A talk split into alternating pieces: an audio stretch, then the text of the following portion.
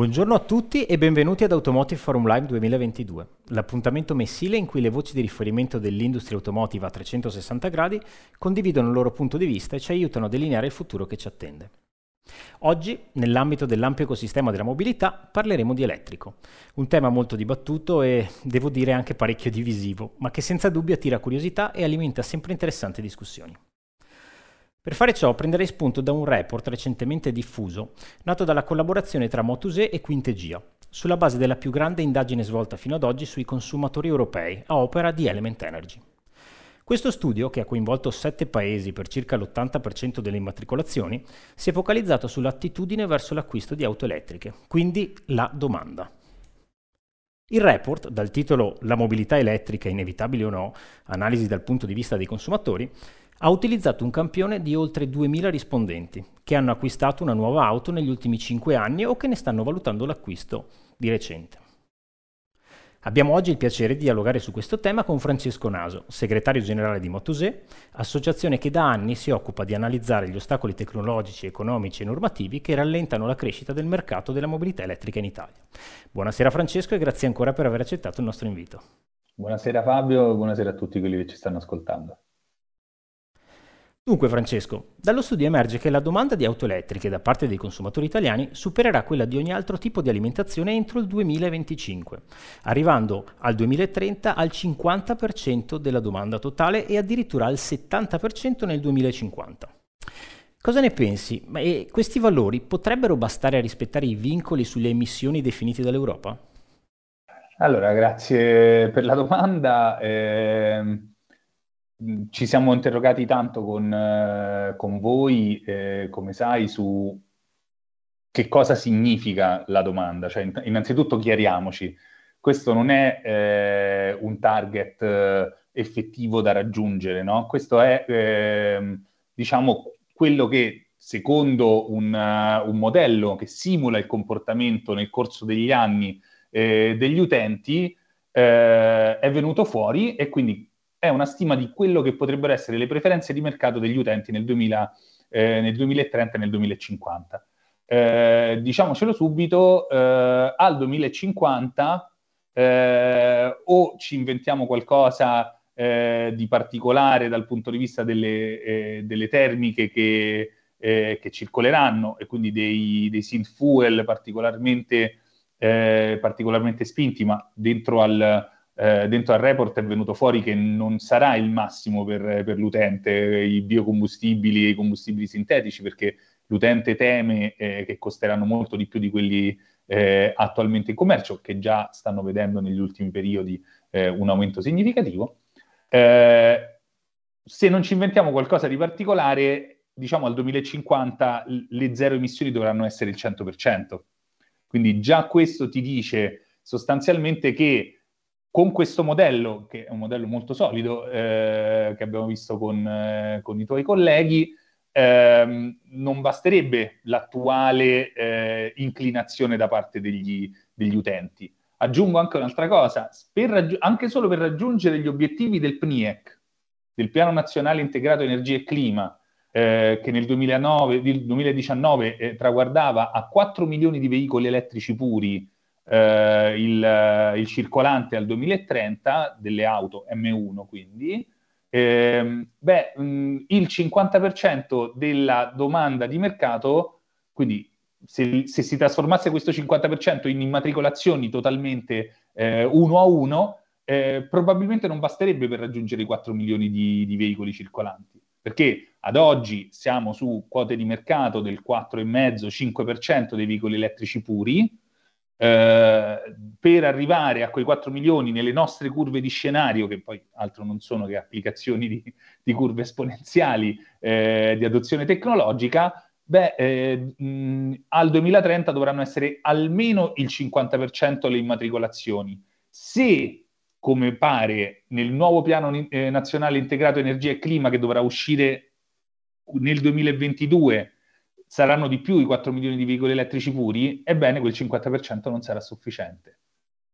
Quindi per rispondere alla tua domanda, eh, se, ci, se, già guardiamo agli attuali traguardi e non guardiamo quindi ad eventuali inasprimenti eh, dei traguardi, mh, già dobbiamo intervenire sull'inclinazione degli utenti a, a, ad orientarsi verso la mobilità a zero emissioni, che noi riteniamo eh, come unica risposta fattibile dal punto di vista tecnologico quella elettrica. Quindi se capisco bene un po' anche quello che mi dici anche nelle letture che faccio del report in questi giorni, eh, diciamo obiettivi sfidanti ma sky is the limit, cioè sostanzialmente bisogna guardare ancora oltre e spingersi ancora di più per essere diciamo rispondenti a quelle che saranno delle esigenze di cambiamento e di evoluzione, quindi c'è molto da fare insomma. Sì, tanto. Beh, del resto ci divertiamo per questo. Eh. Per forza.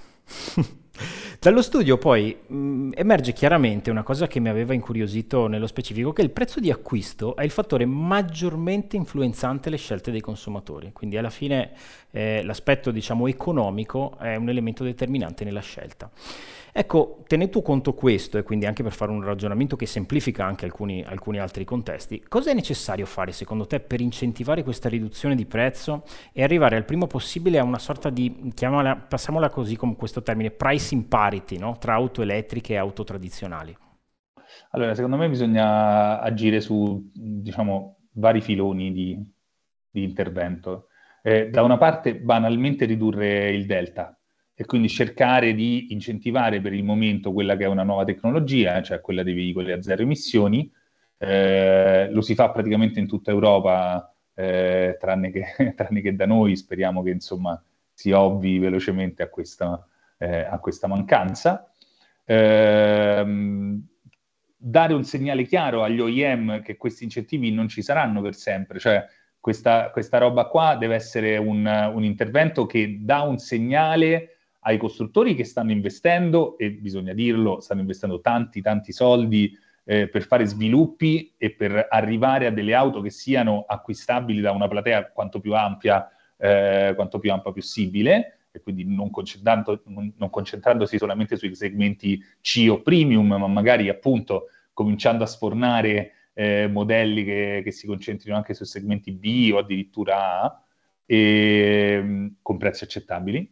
E, e quindi quando noi parliamo di incentivazione in generale come Motu6 abbiamo sempre detto che per il prossimo triennio avrebbe senso eh, dare un segnale di eh, decalage, quindi di, di, di, riduzione progressiva degli incentivi al crescere delle, eh, delle, quote di mercato, come a far capire che comunque eh, questi incentivi finiranno, finiranno con una programmazione eh, appunto eh, triennale e che andranno, andranno a ridursi anno per anno al crescere dei volumi su cui si spalmano ovviamente i costi di sviluppo della nuova tecnologia. L'altra cosa che bisognerebbe, secondo me, cominciare a eh, diciamo, diffondere quanto più possibile come cultura, questo più in generale, ci sono vari studi su questo che, diciamo, purtroppo noi italiani ci, siamo fa- quelli che meno, eh, diciamo, hanno questo approccio, cioè quello di ragionare anche su un costo che non è solo quello di acquisto eh, o di noleggio, ma anche proprio di, che metta insieme diciamo, eh, il costo totale a, a, vita intera o comunque eh, dell'intero possesso e utilizzo del mezzo che ti permette in qualche modo come utente di ovviare eventuali eh, maggiori, maggiori, costi d'acquisto o comunque costi iniziali eh, su, sul, sul, CAPEX. Eh, questo secondo me sono i, i tre grandi interventi al crescere dei volumi, però, ti direi che quasi naturalmente, eh, diciamo, le economie di scala funzionano e quindi eh, scenderà per forza di cose il prezzo dei, dei veicoli guidato dalla riduzione del prezzo delle batterie. Una regola, una regola, di mercato, una regola economica. E quindi diciamo interessante questo punto di vista. Parliamo di sì, un po' di incentivi. Incentivi sono importanti, soprattutto come la manovella per far partire la macchina no? di una volta, così parlando diciamo di altre epoche. Però hai parlato molto anche di forse di stimolazione di domanda, se non sbaglio, cioè anche che tra l'altro fa un po' eco al report che è stato fatto e fa eco anche alle attività che probabilmente stiamo cercando di portare avanti tutti quanti con una spinta anche alla, diciamo, un ampliamento della conoscenza su quelle che sono le esternalità positive di, una, di un veicolo elettrico e le opportunità, banalmente passando dal total cost of ownership, che era quello che parlavi tu, a sostanzialmente anche i benefici per, per l'ambiente e altre aree diciamo, di, di impatto sociale. Beh, eh, guarda, mh, abbiamo parlato di stimolazione di domanda, abbiamo parlato di prezzo, eccetera. Eh, non posso ovviamente chiudere senza farti però una domanda di, di attualità. Viviamo in un mondo in continua evoluzione. Oggi più che mai il tema dell'elettrificazione tiene banco anche sugli scrani del Parlamento italiano ed europeo. Eh, che cosa sta succedendo? Aiutaci a capire e cosa può fare Motuse e mi permetto di aggiungere anche le altre associazioni del mondo dell'automotive. Allora, noi ti dico quello che, che, cerchiamo di fare, poi quello che possiamo fare, diciamo, dipende da, dalle risposte.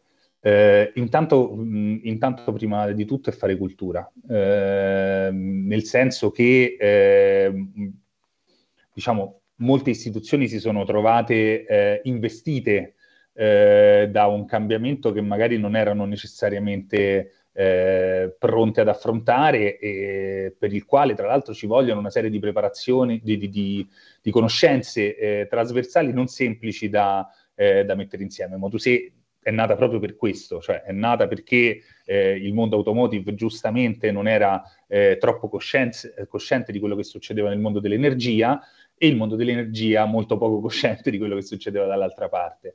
Eh, due mondi che obiettivamente sono, sono, molto distanti se ci pensi, anche proprio come, eh, come, come concezione, no? un mondo estremamente regolato, con addirittura monopoli naturali, eh, quello dell'energia, con, con, quello dell'automotive che invece è concorrenziale aperto praticamente al mondo intero.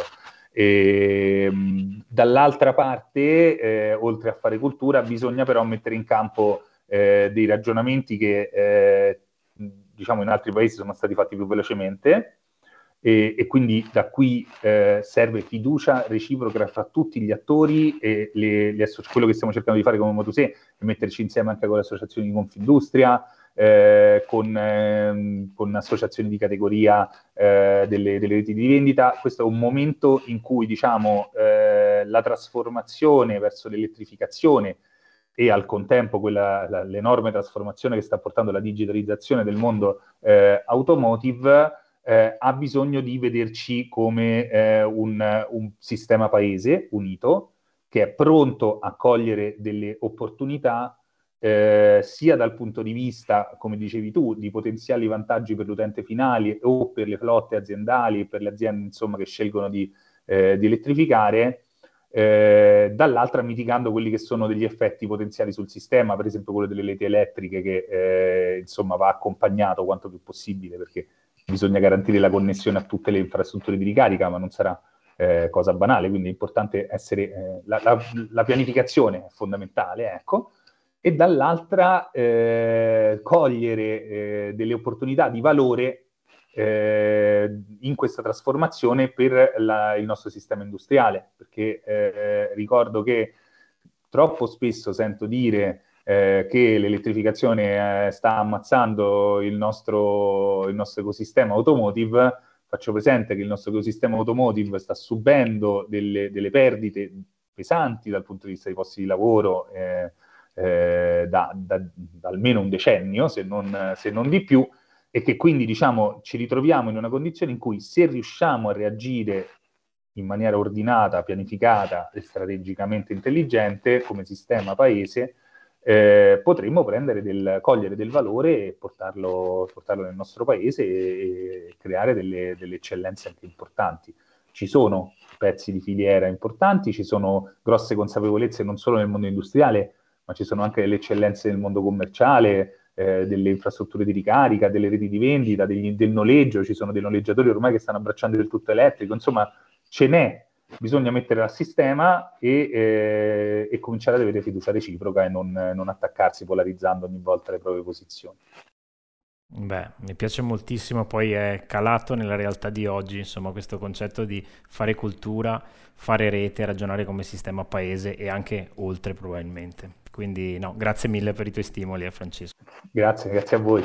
Io ringrazio Francesco Naso, segretario generale di Motuse, a cui do appuntamento ad Automotive Dealer Day 2022 il 17, 18 e 19 maggio per continuare a parlare di elettrico e del mondo che sta cambiando. Buona serata e buon lavoro.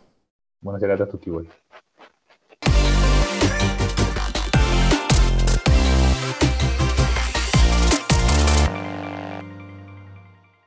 Abbiamo il piacere di avere oggi con noi Nuccia Carbone, General Manager di Autocentro Baistrocchi, una delle ultime acquisizioni del gruppo Eurocar Sport Holding in Italia. Benvenuta Nuccia. Grazie, grazie Luca. E buongiorno, buonasera insomma a tutti. Eh, è un piacere essere eh, qui con voi, insomma spero di dare un contributo mh, positivo insomma, alla discussione che anima eh, il forum di Quintegia. Sarà assolutamente così e la prima domanda che ho per te, visto che sei entrata anche recentemente nel gruppo di Eurocar, quali sono state le principali sfide e le opportunità che state cercando di cogliere in questa nuova esperienza? Allora, io sono arrivata eh, in autocentro Baistrocchi nell'estate scorsa, durante l'estate scorsa, quando eh, Autocentro è stata acquisita dal gruppo Eurocar, che eh, come noto è il primo gruppo italiano per dimensioni e che ha visto in questi ultimi anni un'espansione molto rapida e di grande successo. Autocentro Baistrocchi è un'azienda storica del panorama uh, della rete, eh, diciamo dei marchi Volkswagen, ha una storia che dura eh, da più di 70 anni, una storia eh, di grande eh, successo e io ho trovato eh, un'azienda con un grande patrimonio di risorse umane costituite da persone, professionisti di grande valore. Eh, per me entrare nel gruppo Eurocar ha rappresentato l'occasione eh, di accedere a nuove opportunità di sviluppo professionale. Questo vale anche per tutti i colleghi che sono con me in azienda, perché eh, con l'ingresso nel gruppo Eurocar diciamo che siamo entrati in una realtà che pone una grandissima attenzione al proprio capitale umano e allo sviluppo eh, delle competenze eh, fanno parte del gruppo aziende tra le più importanti della rete eh, di distribuzione eh, italiana dei nostri brand e questo permette di mettere a fattor comune eh, delle esperienze e quindi condividere processi, visioni, strategie, soluzioni. Questo pur mantenendo l'assoluta interdipendenza eh, tra eh, le varie, le varie realtà, perché le acquisizioni avvengono sempre eh, con un principio ehm, fondamentale, con un valore fondamentale, che è quello di preservare il legame con il territorio, quindi le specificità delle, delle, delle singole eh, aziende in termini di abitudini, di tradizioni, di culture locali eh, che devono essere non solo preservate ma anche eh, valorizzate. Quindi al, a questo legame col territorio che si è costruito in anni insomma, di, eh, di presenza, di lavoro, si somma il valore aggiunto rappresentato dall'appartenere a una realtà multinazionale che è in grado anche eh, di fornire alle aziende eh, del gruppo eh, competenze ma anche risorse per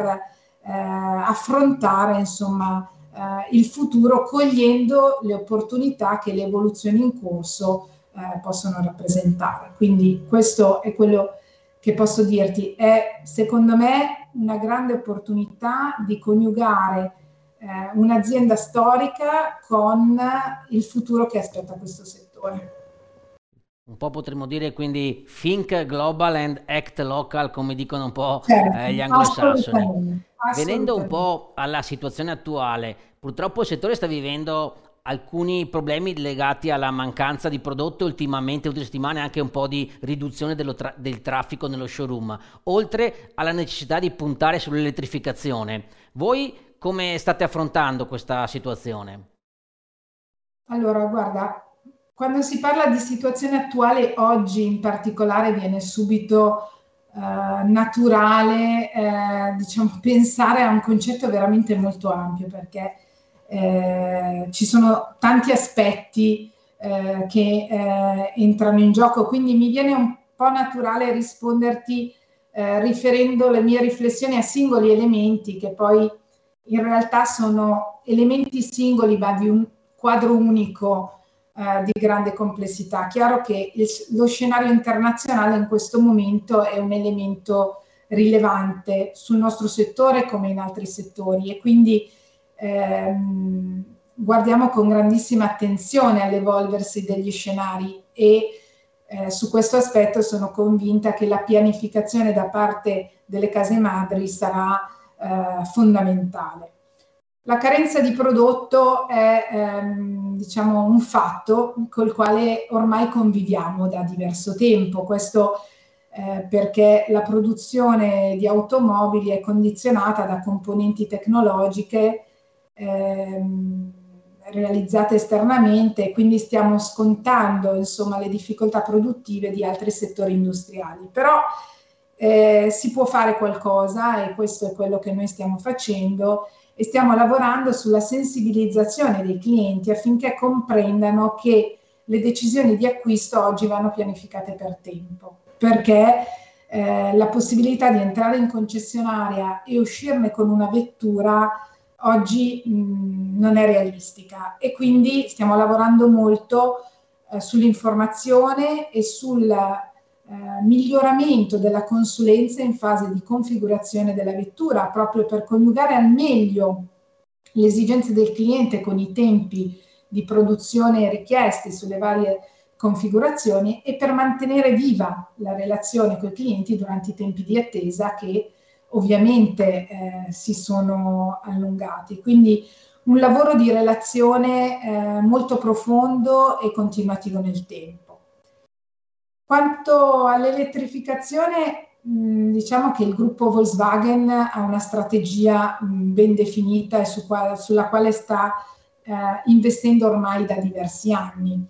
Abbiamo una gamma già molto ampia e in continua evoluzione e miglioramento. Eh, è evidente che mh, il concetto che il futuro sarà elettrico ormai è acquisito nell'opinione pubblica e ehm, benché non tutti siano maturi per la propria personale transizione elettrica. Noi, eh, questo per noi è già una realtà che viviamo quotidianamente nei nostri showroom, però i clienti oggi eh, che eh, acquistano un'auto elettrica sono clienti avanguardisti, clienti che vogliono, eh, che non solo comprendono che questo tipo di vettura è il futuro, ma che vogliono farne parte da subito.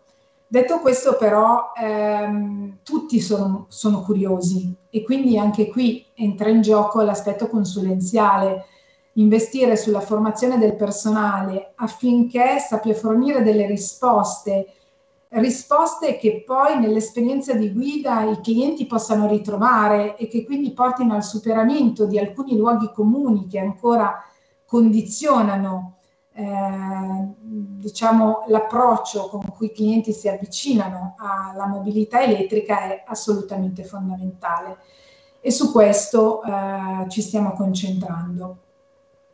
L'altro aspetto riguarda un po' eh, la customer experience che ehm, con il cambiamento in corso ormai da diversi anni, ma che poi con la pandemia diciamo, ha subito un'accelerazione.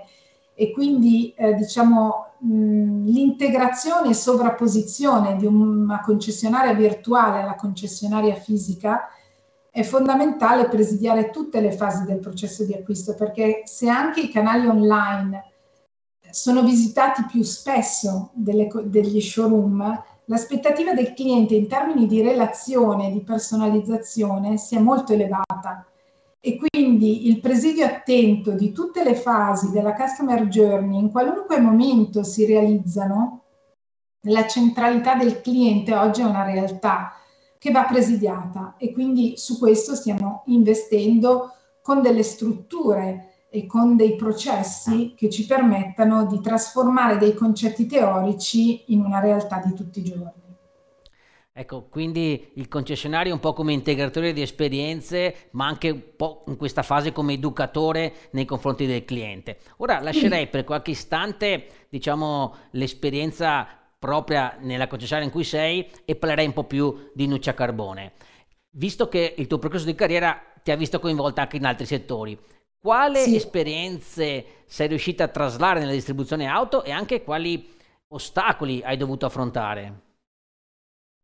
Allora, eh, io sono, diciamo, lavoro nel settore auto da soli, tra virgolette, 11 anni, perché normalmente ci si confronta con persone che questo mondo lo hanno vissuto eh, da molto più tempo e quindi io sono arrivata quando iniziava il grande cambiamento del business model. Prima ho lavorato in settori completamente diversi. Ho iniziato appena laureata eh, nell'ambito dei servizi in un'azienda che forniva servizi ambientali e che stava vivendo una rapida espansione. Eh, in quell'occasione ho avuto la possibilità, oltre ad approfondire temi specifici del settore, di eh, sviluppare delle competenze ehm, anche in ambito ehm, organizzativo e societario.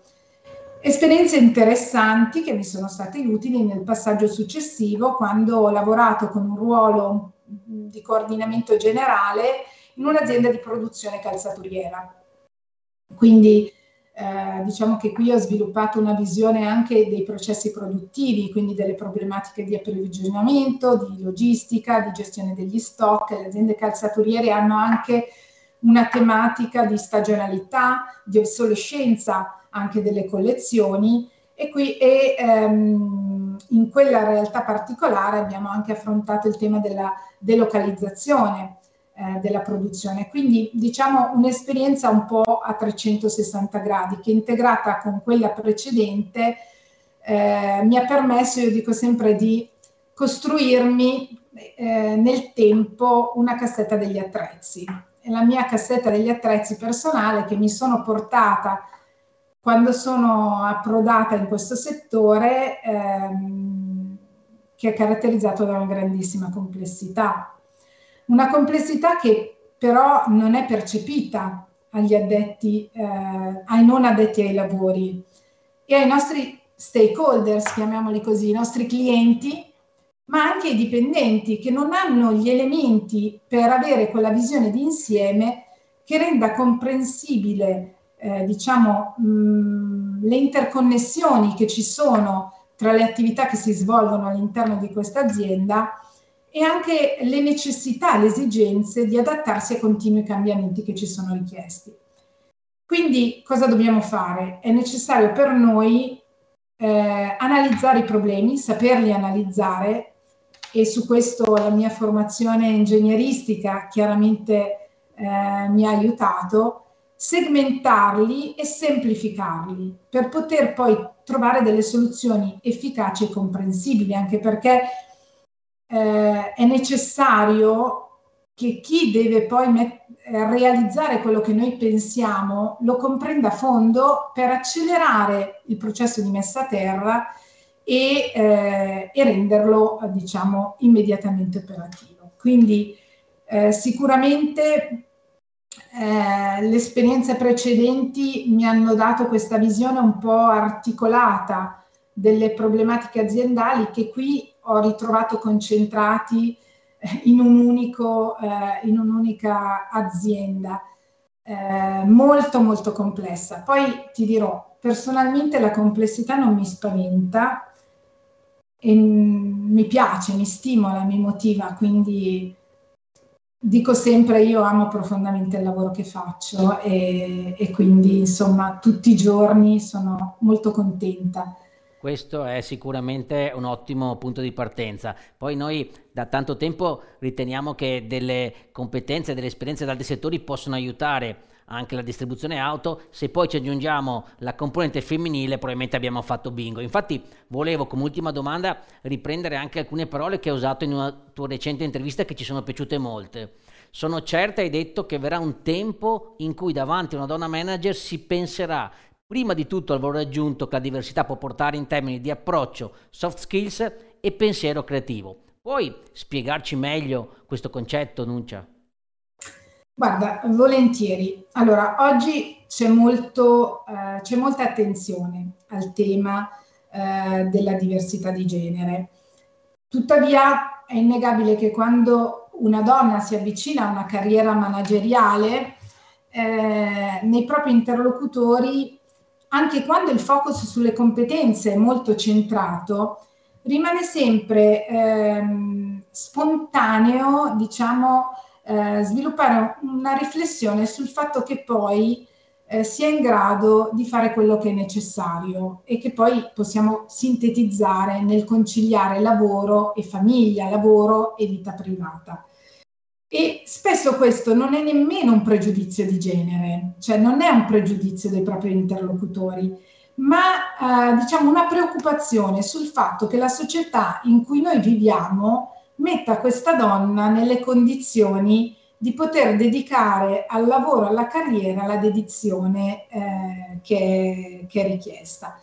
E questo vale anche eh, a carriera avviata, no? nelle occasioni di avanzamento potenziale di carriera. Quindi negare che, eh, che oggi eh, ci sia ancora un approccio a, diciamo, alla donna in carriera eh, che ehm, ragiona un po' sui limiti, ok? Che tiene conto dei limiti, sarebbe un'ipocrisia perché i passi in avanti sono enormi, però è altrettanto vero che le, le difficoltà oggettive per una donna ci sono, perché quel, diciamo, mh, il sistema in cui viviamo non è un sistema che facilita.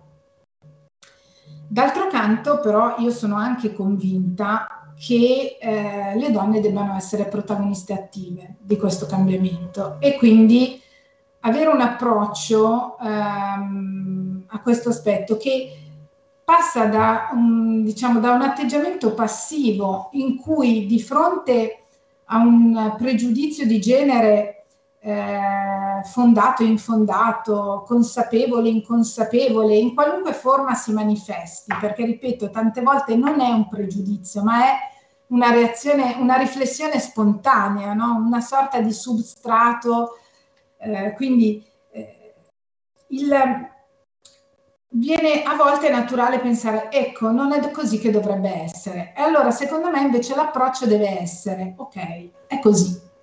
Ma io cosa posso fare per modificare questa percezione? Cosa posso fare per creare le condizioni affinché domani eh, le mie colleghe del futuro non si trovino a vivere eh, questa stessa sensazione. E allora io sono convinta che in questo modo il cambiamento arriverà e arriverà anche più rapidamente di quanto noi pensiamo. Io personalmente sono soddisfatta perché ho, ho potuto, ho saputo conciliare tutti gli aspetti eh, della mia vita, però ci ho lavorato tantissimo e senza risparmiarmi mai, senza farmi mai condizionare di fronte a, a, alla paura, al timore di essere valutata sommariamente o mh, dal rischio che le mie competenze non fossero prese in considerazione. E alla fine devo dire che tutto sommato io oggi questa discriminazione non la sento più, non la percepisco più e quindi il riconoscimento, pur non essendo scontato, è arrivato. Quindi sono convinta che eh, le donne devono essere protagoniste del futuro delle donne di domani e per esserlo devono fare la loro parte, proprio perché si arrivi a quel momento in cui essere un manager, essere anche una donna, non porti le persone a pensare in maniera spontanea ai limiti che questo pone, ma alle differenze di valore che eh, possono essere apportate. Quindi questo è un po' il senso, spero di aver risposto. No, no alla... assolutamente, anzi grazie e anche noi ci auguriamo che la distribuzione auto possa contare in futuro. Io poi ti dico, io lavoro in un'azienda che pone una grandissima attenzione a questi temi, quindi come ti dicevo, io oggi non, eh, non, non percepisco eh, più, assolutamente più questo sentito. Ho lavorato io e le aziende che utilizzano un approccio di questo genere, quindi che pongono attenzione a questi temi, se tu lavori insieme a loro, il risultato arriva. Io di questo sono convinta. Ripeto, mi ritengo fortunata per l'azienda in cui sono, ma anche per il lavoro che ho fatto.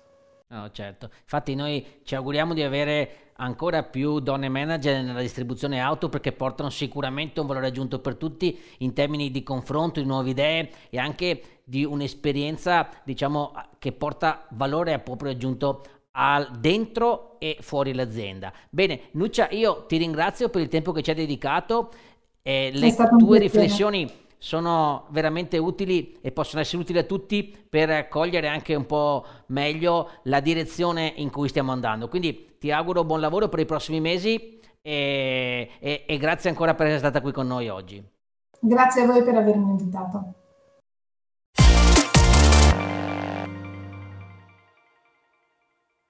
Las Vegas, marzo 2022, ritorna il NADA Show. Eh, per chi di voi non lo conoscesse, eh, la NADA è la National American Dealer Association e il NADA Show eh, al quale Quintegia ha preso parte eh, quest'anno eh, è sostanzialmente il fratello maggiore di eh, Automotive Dealer Day. Ovviamente un fratello maggiore decisamente più grande, l'evento ha annoverato più di 600 espositori con più di 100 workshop tematici durante la quattro giorni di, di evento che eh, ha visto Las Vegas ospitare nuovamente i dealer americani dopo due anni eh, di assenza. E nelle sue osservazioni in uscita come presidente della NADA 2021, Paul Walser ha sottolineato le sfide e i cambiamenti che incidono sul settore eh, della vendita e del dettaglio di automobili e ha invitato i concessionari ad adattarsi alle minacce e a concentrarsi sul futuro della vendita di automobili. È stato molto ispirante il suo messaggio che fondamentalmente ha avuto il suo focus eh, sulla resilienza che i concessionari hanno dimostrato e devono continuare a dimostrare e sulla, sulla loro capacità di far fronte alle pressioni a breve termine concentrandosi di più su quello che conta veramente, e cioè capitalizzare la presenza delle concessionarie esistenti e trovare nuovi modi per entusiasmare i loro clienti. Eh, il mercato de- americano eh, quest'anno è un mercato che eh, ha avuto delle caratteristiche contrastanti. Eh, l'update eh, che è stato presentato e che arriva fino a metà del 2021 parla di 8.3 milioni di auto nuove vendute, un numero di imprenditori e di gruppi eh, pari a 6.500 in leggera decrescita per circa 16.600 punti vendita e un uh, dato interessante, il prezzo medio di vettura delle auto si è attestato per le auto nuove intorno ai 40.000 dollari, per le auto usate intorno ai 25.000, in un parco circolante di 280 milioni di auto con un'anzianità media di circa 12 anni. Tre sono gli elementi che eh, sono emersi con maggiore vigore durante questa quattro giorni di evento. Eh, il primo è sicuramente eh, la profonda caratterizzazione e condizionamento del mercato attuale da fattori ehm, importanti che eh, ne stanno condizionando i, pesantemente i risultati. Il secondo è la strada verso l'elettrificazione che sembra ormai ben individuata e ben eh, seguita dai dealer e dagli OEM. E il terzo è il cambiamento dei modelli distributivi che eh, ha messo in discussione il tradizionale modello di franchising dei concessionari. Ed è interessante notare come questi tre fattori siano anche i fattori principali che stanno in questo momento influenzando lo scenario europeo, segno che probabilmente ormai i mercati stanno tendendo a raggiungere un significativo livello di uniformazione. Uno dei fattori che principalmente sta condizionando il mercato americano è, così come quello europeo, è sicuramente la crisi dei chip ehm, la cui causa viene individuata dagli esperti principalmente nella riduzione delle produzioni da parte degli OEM di vetture nel periodo pandemico e quindi una, una carenza della, della, domanda che in questo momento non consente una rapida ripresa eh, nella disponibilità di vetture. Eh, questa carenza di domanda eh, è relativa ed è legata al fatto che meno del 10% del mercato mondiale dei chip viene assorbito dall'auto e quando le richieste si sono fermate, i produttori stessi di chip hanno preferito orientare e offrire le proprie produzioni ad altri settori, come ad esempio quello dei PC o degli smartphone, che sono diventati indispensabili eh, per la comunicazione ancora di più nel periodo pandemico rispetto a quello che già erano normalmente. Inoltre i chip delle auto hanno delle caratteristiche specifiche non facilmente recuperabili sul mercato, per cui i fornitori tradizionali difficilmente potevano essere sostituiti. E infine il contesto politico non facile, eh, tra le sanzioni e le politiche protezionistiche che l'America ha applicato nei confronti della Cina, senza contare poi gli ultimi accadimenti bellici legati all'evoluzione della situazione russa. Tutto ciò ha, ha, generato quindi una carenza di stock disponibili e una prospettiva di recovery che non arriverà prima del 2023. Quali sono state le conseguenze per i dealer eh, che sono emerse con grande chiarezza durante, durante, i workshop ai quali abbiamo assistito? Beh, innanzitutto un calo, un calo delle vendite ma a questo ha corrisposto un aumento di circa il 20% dei prezzi di vendita delle auto nuove e un conseguente aumento delle quotazioni delle auto usate quasi proporzionale. Tutto ciò ovviamente ha fatto felici i dealer perché ha generato un deciso aumento nei loro profitti. Il mercato, allo stesso tempo, ha subito una spaccatura. Il 95% delle auto nuove viene acquistato dal 50% degli americani con un reddito che possono permettersele mentre la restante parte è costretta a concentrarsi sul mercato dell'usato.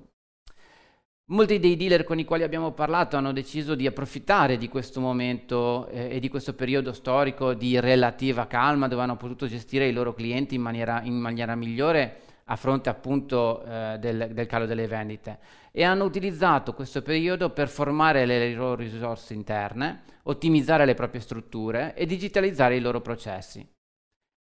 Tutti sono comunque consapevoli di essere alle porte di un grande cambiamento, sia in termini tecnologici che in termini di dimensioni relazionali tanto con gli OEM quanto con i loro clienti.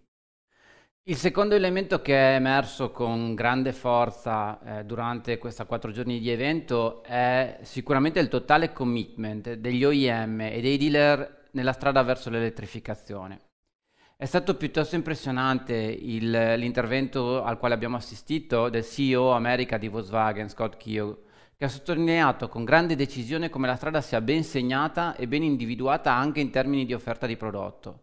Basti pensare infatti che entro il 2025 verranno lanciati ben 90 nuovi modelli di vetture elettriche tra tutti i brand e che la svolta avverrà sicuramente quando il mezzo preferito dagli americani, e cioè il pick-up, avrà una sua consistente offerta elettrica. I dealer americani nel frattempo si stanno comunque dando da fare. Eh, alla NADA durante questi, questi, queste giornate abbiamo potuto visitare l'Electric Avenue, eh, una, una, strada, una vera e propria strada che mostrava molti dei nuovi modelli che verranno presentati dalle case automobilistiche full electric.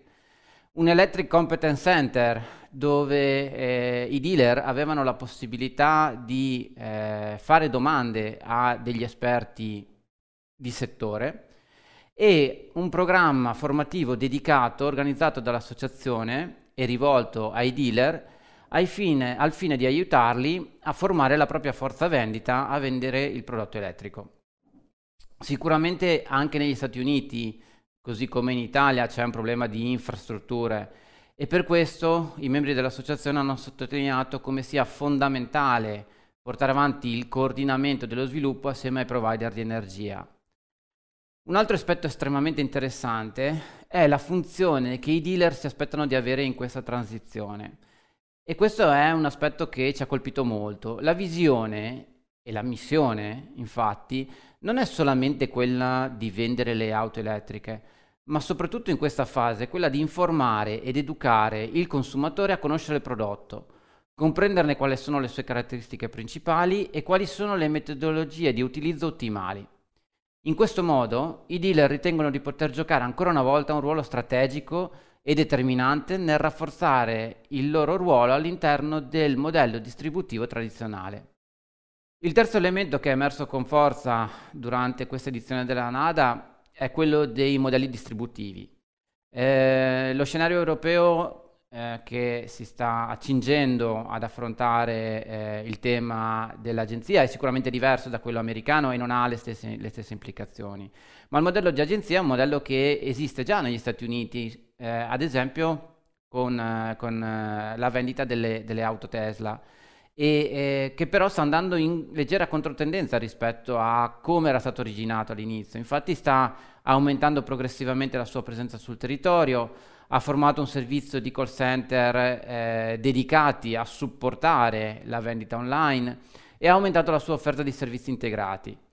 I dealer sono fortemente allineati alle strategie degli OIM e vogliono continuare a rappresentarli orgogliosamente sul territorio. Essi stessi si considerano istituzioni e parte integrante ed attiva della società civile di molti stati nei quali risiedono. È vero che c'è sicuramente una forte attenzione al canale online, anche nella sua forma transazionale più completa, intesa come, come vero e proprio e-commerce.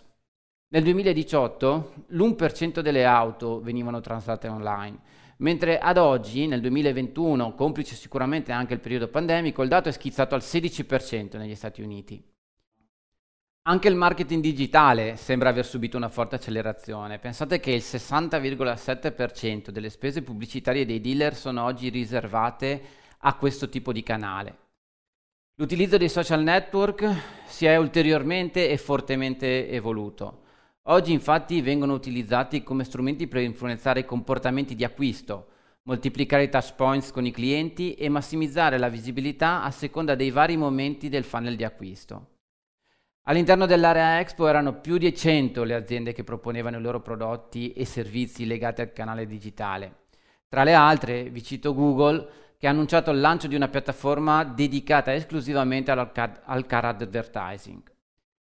Molti di, degli argomenti dei quali abbiamo parlato oggi saranno anche argomenti che potrete trovare ad Automotive Dealer Day, naturalmente, il 17, 18 e 19 maggio a Verona in Italia. Vi aspettiamo.